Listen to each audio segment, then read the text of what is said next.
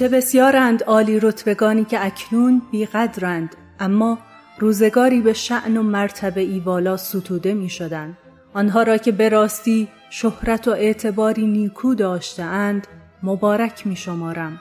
اما آنها که به ظاهرسازی های دروغین کسب شهرت می کنند برای من ذره ای ارزش ندارند.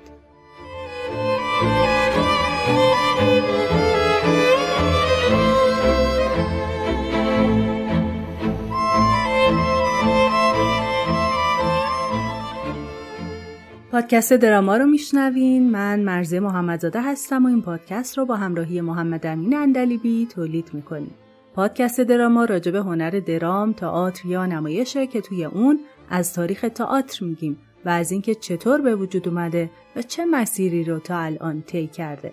از نویسنده ها و نمایشنامه ها و کارگردان های بزرگ صحبت می‌کنیم و بررسی می‌کنیم که هر کدوم توی تاریخ تئاتر چه تأثیری داشتن و چه نقاط عطف و جریاناتی رو به وجود آوردن. اگه به هنر تئاتر علاقه دارین و دوست دارین از تاریخ تئاتر بیشتر بدونین با ما همراه باشید.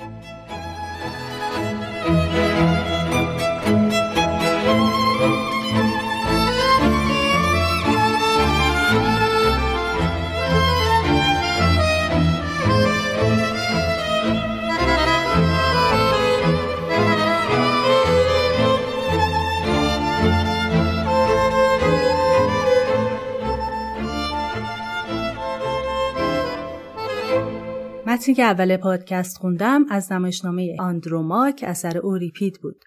در قسمت قبل درباره نمایشنامه هکوبا از اوریپید صحبت کردیم. توی این قسمت بحث رو با صحبت درباره نمایشنامه دیگه‌ای که موضوعش اسیران جنگ تروا هستن ادامه میدیم و سراغ نمایشنامه آندروماک میریم. قبل از شروع این قسمت می‌خوام پادکستی رو معرفی کنم که تازه تولیدش رو شروع کردم. پادکست دایرکتور که درباره کارگردانهای نامدار سینما و دنیای فیلمهای اوناست و توی هر قسمت درباره یکی از این کارگردانها صحبت می‌کنم. خوشحال میشم دایرکتور را هم دنبال کنید و اونجام کنارم باشین و نقد و نظراتتون رو برای بهتر شدن کارم به هم بگین. لینک کانال پادکست رو توی توضیحات این اپیزود گذاشتم که بتونین راحت پیداش کنید. اما بریم سراغ پرده 27 و تراژدی آندروماک.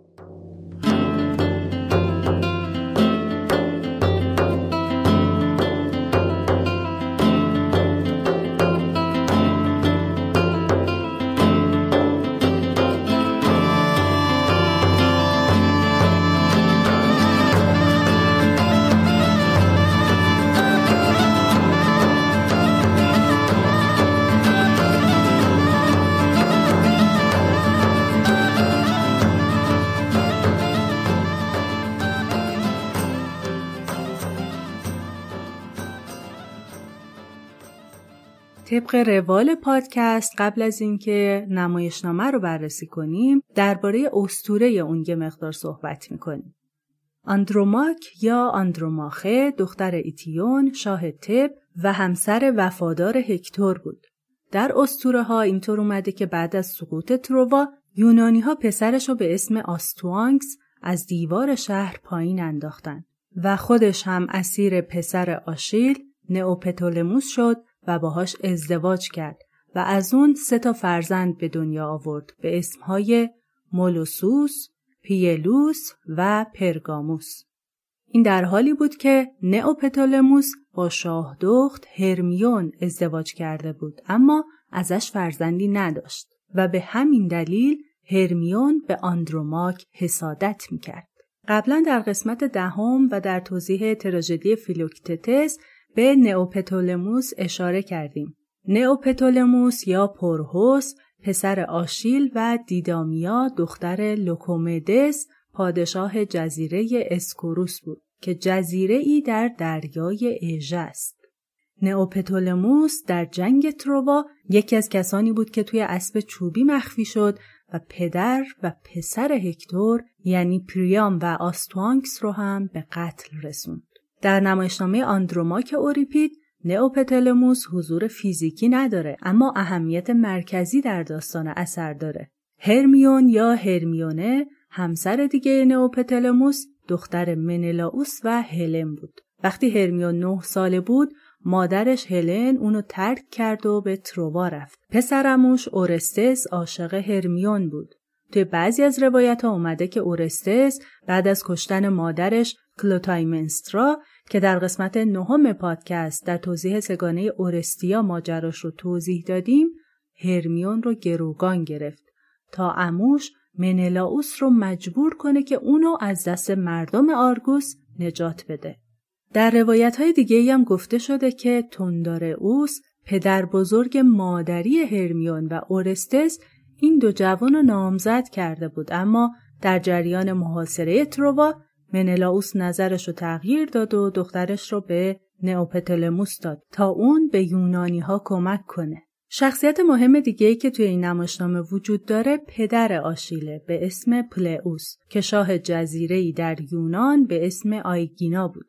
پلئوس به دستور ایزد ایزدان زئوس با تتیس ازدواج کرد که دختر زئوس پری دریایی و از ایزد بانوان دریا بود. به داستان ازدواج اونا که مقدمه برای شروع جنگ تروا بود در قسمت ششم پادکست اشاره کردیم.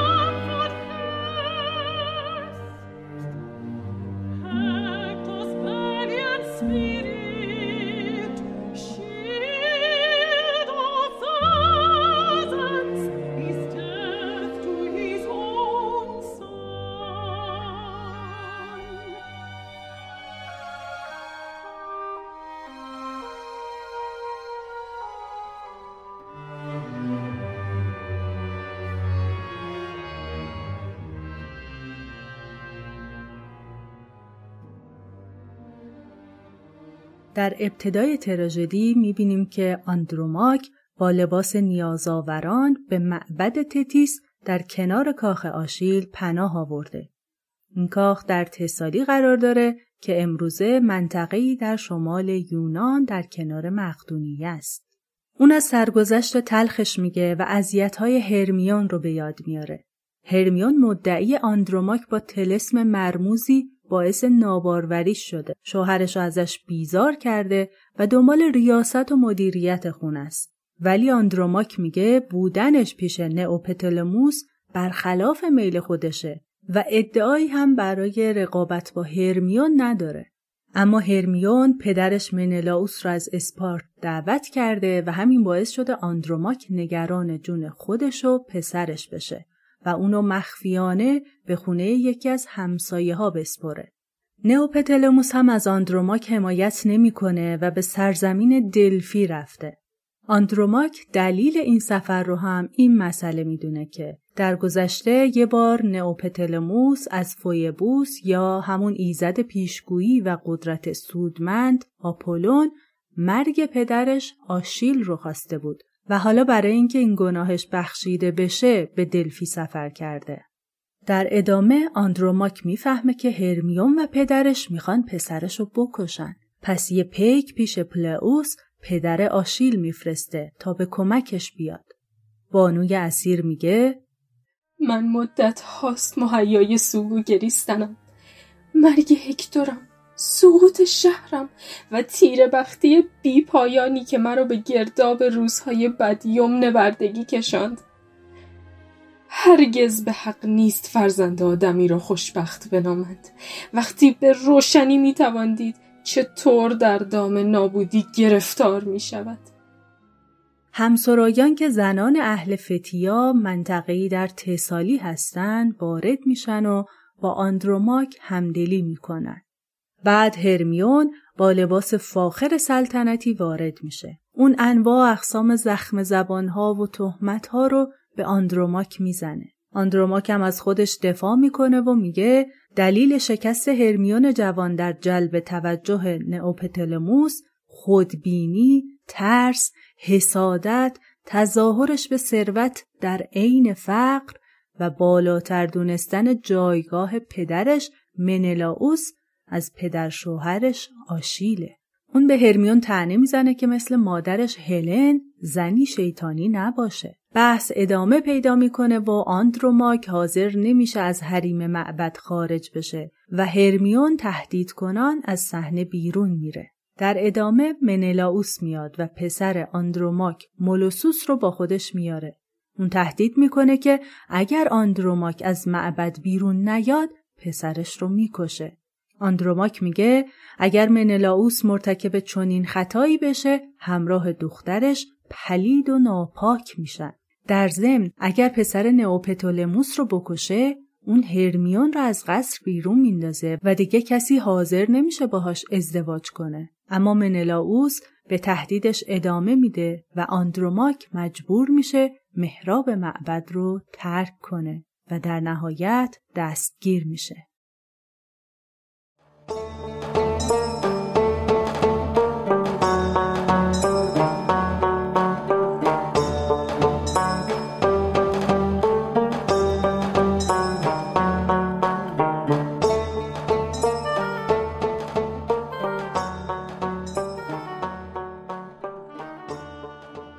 پادکست دراما رو انتخاب کردین و گوش می‌کنین باعث خوشحالیه و ممنونیم از این بابت. اما اگه نقد و نظراتتون رو با همون در میون بذارین که برای بهتر شدن کار کمکمون کنه خوشحالتر میشیم. همینجا هم از همه عزیزانی که نظراتشون رو برامون می‌نویسن بازم تشکر می‌کنم. ما برای ادامه راهمون به حمایت های شما نیاز داریم. بهترین راه هم برای حمایت اینه که دراما رو به دوستاتون و علاقمندا معرفی کنید. برای حمایت مالی از پادکست هم می‌تونین از سایت هامی باش و صفحه دراما توی این سایت استفاده کنین و هر مبلغی که مایل بودین پرداخت کنین. لینک سایت هامی باش رو از توضیحات کانال و توضیحات هر اپیزود می‌تونین بردارین. اینجا از فاطمه عزیز که باز هم حامی دراما بود تشکر می‌کنیم. حمایت های شما از هر راهی که باشه کلی به همون انرژی میده برای ادامه دادن.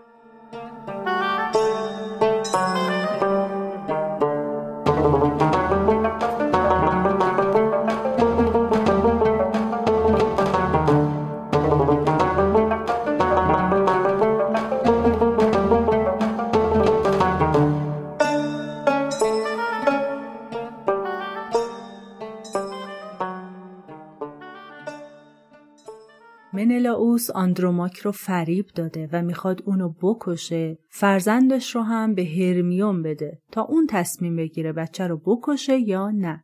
آندروماک که این موضوع رو می‌فهمه اسپارتی ها رو به دستیس چینی، پیمان شکنی و دروغگویی محکوم می‌کنه. اما اونو از صحنه بیرون می‌برن.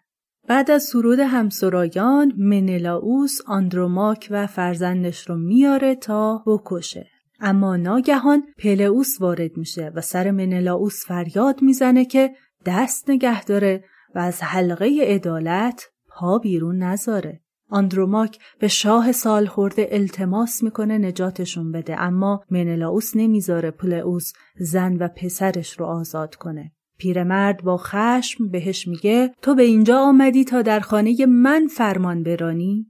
پلئوس منلاوس رو سرور نامردان و فرزند بزدلان خطاب می‌کنه و با یادآوری ماجرای فرار هلن بهش تنه می‌زنه و اونو محکوم می‌کنه که با راه انداختن جنگ تروا زندگی دلیرانه عده بیشماری را به پایان رساندی. بسا مادران پیر را بی فرزند در خانه ها رها کرده ای و سروری را در میان سالی از نجیب زادگان دریق داشته ای من هم یکی از افراد این گروه غم دیدم و بدان که قاتل آشیل را چون روحی پلید در درون تو می‌بینم. آری از سرزمین تروا تو و تنها تو هستی که بدون حتی یک خراش بازگشته ای و اسلحه های درخشانت را در جعبه های فاخرشان همان گونه که بودند باز آوردی. ای بیچاره فرومایه تو چیزی از هیچی منلاوس هم پیرمرد رو بیخرد می‌دونه و محکومش می‌کنه که به خاطر زنی بربر حرفای توهینآمیز و شرماور می‌زنه. اون به شاه پیر یادآوری می‌کنه که قاتل آشیل یعنی پاریس برادر هکتور بوده و این زن همسر هکتوره که ازش حمایت می‌کنه. منلاوس میگه دختر من فرزندی نداره پس فرزندان آندروماک قرار شاه فتیا بشن و اینطوری بربرها سرور یونانی ها میشن. همچنین اون قضیه همسرش رو هم تقدیر آسمان می‌دونه نه انتخاب شخصی هلن.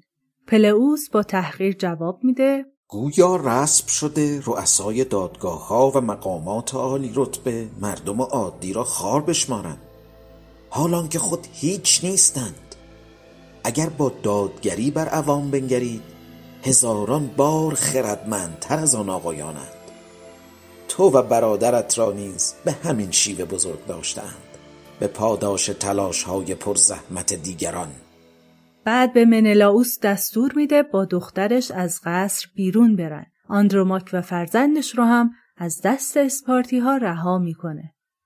منلاوس هم جا می‌زنه و بهونه میاره که چون نمی‌خواد وقتش رو تلف کنه میره و تهدید می‌کنه که با ارتشش برمیگرده و از دامادش می‌خواد تصمیم بگیره که خواستار دوستی با اسپارته یا دشمنی. آندروماک نگران از پلئوس تشکر می‌کنه و شاه هم اطمینان میده که ازش حمایت می‌کنه و میگه اگر پیرمردی دلیر باشد حتی به سپاهی از جوانان آزموده میارزد.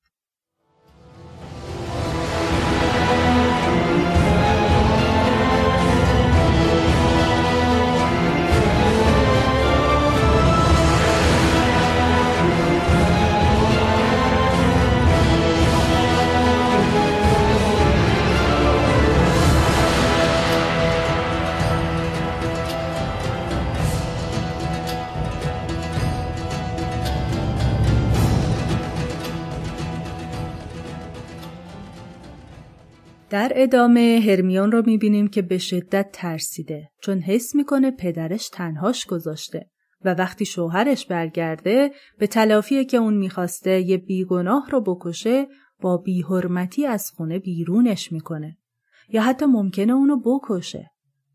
هرمیون آشفته می‌خواد با شمشیری خودکشی کنه اما دایش جلوشو می‌گیره و دلداریش میده. بعد اورستس وارد میشه و به همسرایان میگه در راه رفتن به سمت معبد زئوس به فتیا اومده تا از هرمیون احوال پرسی کنه. هرمیون با دیدن پسرموش به پاش میافته و از حسادتش اظهار پشیمونی می‌کنه. اون دیگران رو محکوم می‌کنه که فریبش دادن تا تصمیم به جنایت بگیره. اورستس هم میگه هرمیون نامزدش بود اما منلاوس از روی پستی اونو به کس دیگه ای شوهر داد. وقتی هم با التماس از نئوپتلموس خواست از این ازدواج صرف نظر کنه اونو به خاطر قتل مادرش کلوتایمنسترا سرزنش کرد. اورستس همینطور میگه قصد داره به خیشاوندش کمک کنه. هرمیون هم ازش می‌خواد قبل از اینکه شوهرش برگرده یا پلئوس بفهمه از اونجا فرار کنن. اورستس هم میگه نقشه‌ای برای کشتن نئوپتولموس کشیده و با هم از صحنه بیرون میرن. کمی بعد پلئوس وارد میشه و از سراهنگ همسرایان میشنوه که هرمیون با اورستس فرار کرده و مرد جوان قصد داره نوه پلئوس نئوپتولموس رو بکشه. پیکی وارد میشه و خبر میده نئوپتولموس به قتل رسیده. اون میگه اورستس در گوش مردم دلفی زمزمه می‌کرد که نئوپتولموس می‌خواد گنجینه های معبدشون رو غارت کنه. اهالی شهر هم خشمگین شدن و با همراهی اورستس برای کشتنش رفتن و با وجود دلاوری نئوپتولموس سرانجام اونو به قتل رسوندن. تابوت نئوپتولموس روی صحنه آورده میشه. پلئوس سوگواری می‌کنه و همسرش ایزدبانو تتیس رو خطاب قرار میده.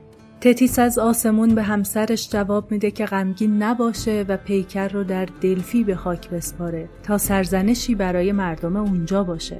همینطور از شاه پیر می‌خواد که آندروماک رو به همسری برادر هکتور یعنی هلنوس در بیاره و خبر میده که یه سلسله پادشاهی از فرزند آندروماک به وجود خواهد اومد. در پایان هم تتیس به پلئوس میگه بعد از مراسم تدفین همراه ایزد بانو بره به دیدار آشیل در جزیره‌ای که پسرشون بعد از مرگ سکونت داره.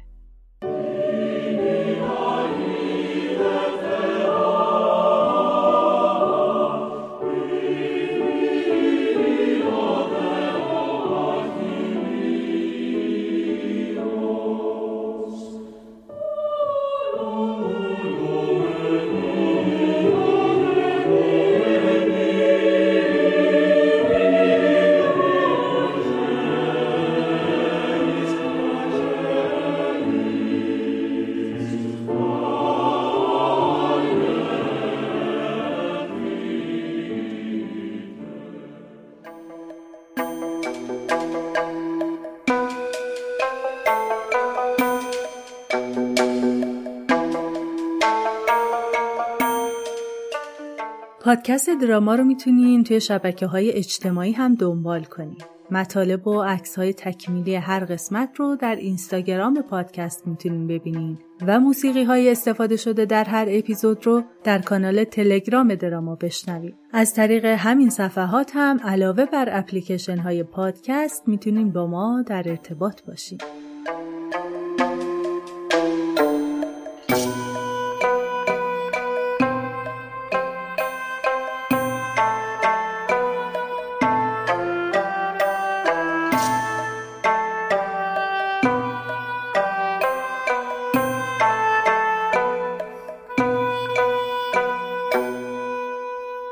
در مورد سفر نئوپتولموس به دلفی غیر از چیزی که در نمایشنامه اشاره شد چند روایت دیگه هم وجود داره.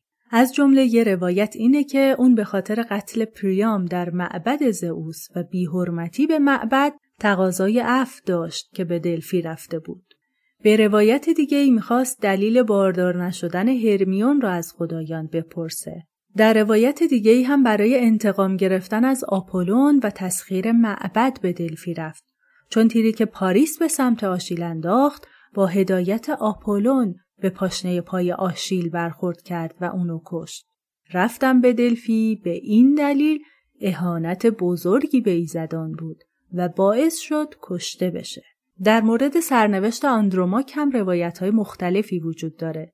یکی روایتیه که اوریپید هم استفاده کرده و ازدواج بانوی اسیر با هلنوس به دستور تتیس بود. اما در روایتی که ویرژیل شاعر رومی در حماسه آینئید یا انئید گفته این نئوپتولموس بود که وقتی با هرمیون ازدواج کرد آندروماک رو به هلنوس داد. گفته شده هلنوس و آندروماک در شهر جدیدی اقامت کردند و صاحب پسری هم شدند. در روایت بعد از اینکه هلنوس مرد کوچکترین پسر آندروماک از نئوپتلموس یعنی پرگاموس مادرش رو پیش خودش برد. در مورد اورستس و هرمیون هم بیشتر روایت های استورهی معتقدن بعد از مرگ نئوپتولموس اون دوتا ازدواج کردن و صاحب پسری شدن. تراژدی آندروماک احتمالا همون حدودای دوران خلق تراژدی هکوبا یعنی بین سالهای 426 تا 424 قبل از میلاد توسط اوریپید سروده شد.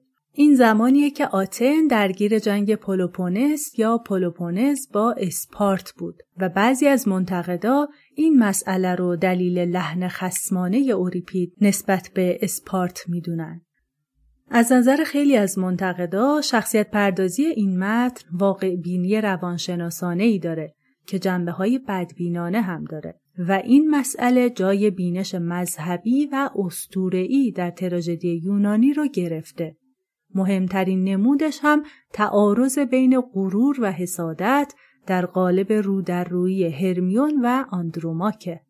ژاکلین دورومیگی در مقایسه این متن با آثاری مثل هراکلس و فرزندان هراکلس به این نکته اشاره می‌کنه که در این تراژدی هم کودکی تهدید شده در حالی که مادرش اونجا حضور داره. اما قادر به دفاع از فرزندش نیست. اونا شاهد درگیری بین دو مرد هستند که سرنوشتشون در دست اوناست. یعنی منلاوس و پلئوسی که در لحظه ناامیدی مادر سر رسیده. که شبیه ورود هراکلس در تراژدی هراکلسه. به نظر این منتقد چیزی که در جنگ اوریپید رو ناراحت می‌کنه بیشتر مصیبت زنان، کودکان، اسیران و در کل موجودات بیدفاعه و کمتر خشونت و فاجعه مرگ در نبرد. از نظر درومیگی در این درام ضعف و وحشت یکی از مزامین نابیه که در شکوه آندروماک از مصائب جنگ وجود داره. شکوهی که در جای جای نمایش تکرار میشه و همسرایان هم بازتابش میدن و در بخشی از مناظره پلئوس و منلاوس هم دیده میشه. به نظر می‌رسه مهمترین و مشهورترین اثری که با الهام از این متن اوریپید خلق شده تراژدی آندروماک اثر شاعر و نمایشنامه نویس فرانسوی ژان راسینه که در سال 1667 میلادی نوشته شد. در متن راسین هرمیون نامزد پرهوس یا همون نئوپتولموسه و پرهوس توی این متن هم عاشق آندروماک شده اما بچه ای ندارن. اورستس هم از اول نمایش حضور داره و پسر هکتور و آندروماک یعنی آستوانکس هم زنده است و جونش به خاطر تهدید یونانی ها در خطره. پرهوس به ازای نجات جون فرزند آندروماک بهش پیشنهاد ازدواج میده و آندروماک در دوراهی انتخاب یکی از این دو گزینه است. ازدواج با پسر قاتل شوهرش یا مرگ فرزندش. اورستس هم منتظر پرهوس نامزدیش با هرمیون رو به هم بزنه تا بتونه با دخترموش ازدواج کنه و این در حالیه که هرمیون پرهوس رو دوست داره. این اثر پیچیده تره و خیلی از منتقدا معتقدن برتر از کار اوریپیده و اولین شاهکار ژان راسین محسوب میشه. از آثار دیگه که از تراژدی اوریپید تأثیر گرفتن می‌تونیم به این کارها اشاره کنیم. اپرای آهنگساز ایتالیایی آنتونیو کالدارا در قرن هجدهم تراژدی آندروماک نوشته منتقد، شاعر و نمایشنامه نویس روس صده 19 پاول الکساندروویچ کاتنین و تأثیر بر قسمتهایی از مجموعه شعر مشهور گلهای شر یا گلهای رنج اثر منتقد، جستار نویس و شاعر فرانسوی صده 19 شارل بودلر. در پایان بخشی از سرود همسرایان در نمایشنامه آندروماک اوریپید رو با ترجمه خانم مهناز خطیبی براتون می‌خونم.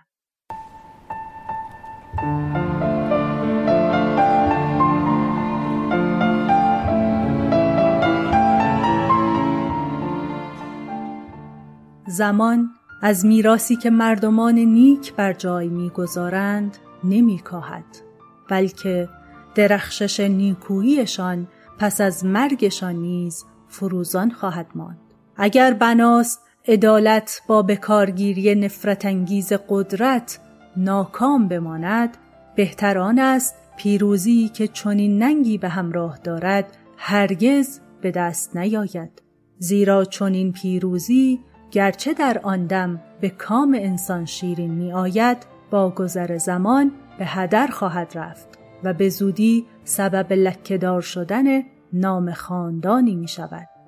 و اما زیستنی که آن را می ستایم باورش دارم و سرمشق راه هم نهاده ام این گونه است که در برابر حقیقت قدرتی به کار گرفته نشود چه در خلوت خوابگاه و چه در پیش چشم مردمان.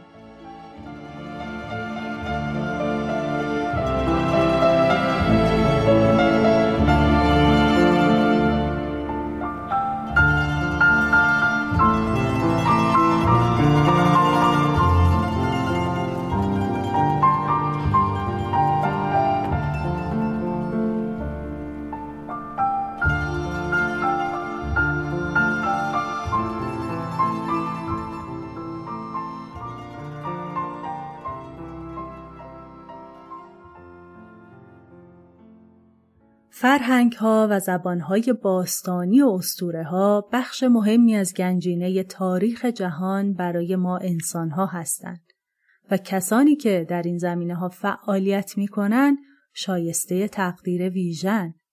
این قسمت پادکست رو تقدیم می کنیم به پژوهشگر فرهنگ و زبانهای باستانی ایرانی، استور شناس، نویسنده و استاد دانشگاه سرکار خانم دکتر ژاله آموزگار از آثار خانم دکتر آموزگار به این موارد می‌تونیم اشاره کنیم. در زمینه پژوهش و تعلیف کتاب تاریخ اساتیری ایران و کتاب زبان، فرهنگ، استوره. دو کتاب دیگه هم خانم دکتر با همکاری مینوی روان دکتر احمد تفضلی به رشته تحریر درآوردن. کتابهای استوره زندگی زردشت و زبان پهلوی، ادبیات و دستور آن. از آثار ترجمه شده توسط خانم دکتر آموزگار هم می‌تونیم به کتاب ایران باستان اثر ماریان موله و در زمینه ترجمه متون کهن ایرانی به دو متن باستانی یادگار زریران و ارداویرافنامه یا ارداویرازنامه اشاره کنیم. ایشون با همکاری مینوی روان دکتر تفضلی این سه اثر رو هم ترجمه کردند. متنی با عنوان کتاب پنجم دین کرد که اثری به زبان پهلویه و کتابهای نمونه های نخستین انسان و نخستین شهریار در تاریخ افسانه ای ایرانیان نوشته آرتور امانوئل کریستنسن و شناخت اساتیر ایران به قلم جان راسل هینلز. با آرزوی سلامت و حضور پایدار خانم دکتر آموزگار در عرصه پژوهش فرهنگ ایران زمین.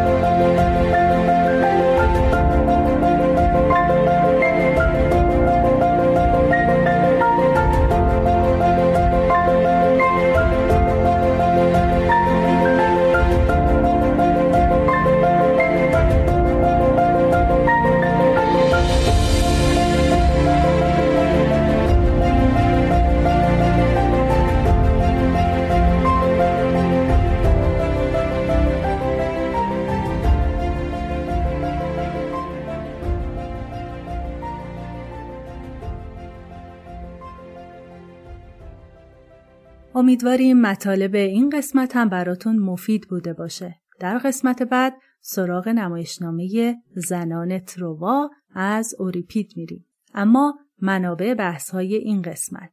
آندروماک، اوریپید، ترجمه مهناز خطیبی. فرهنگ آثار، جلد اول.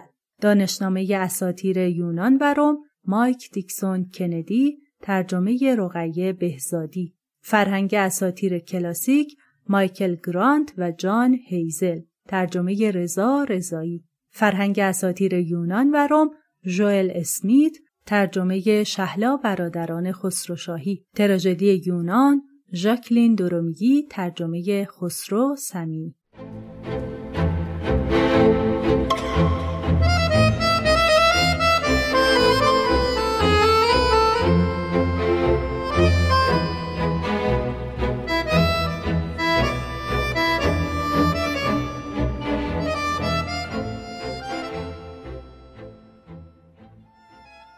باز هم ممنونیم از اینکه تو این قسمت هم همراهمون بودیم روزگارتون به شادی و درام زندگیتون سرشار از عشق، زیبایی و صلح باشه.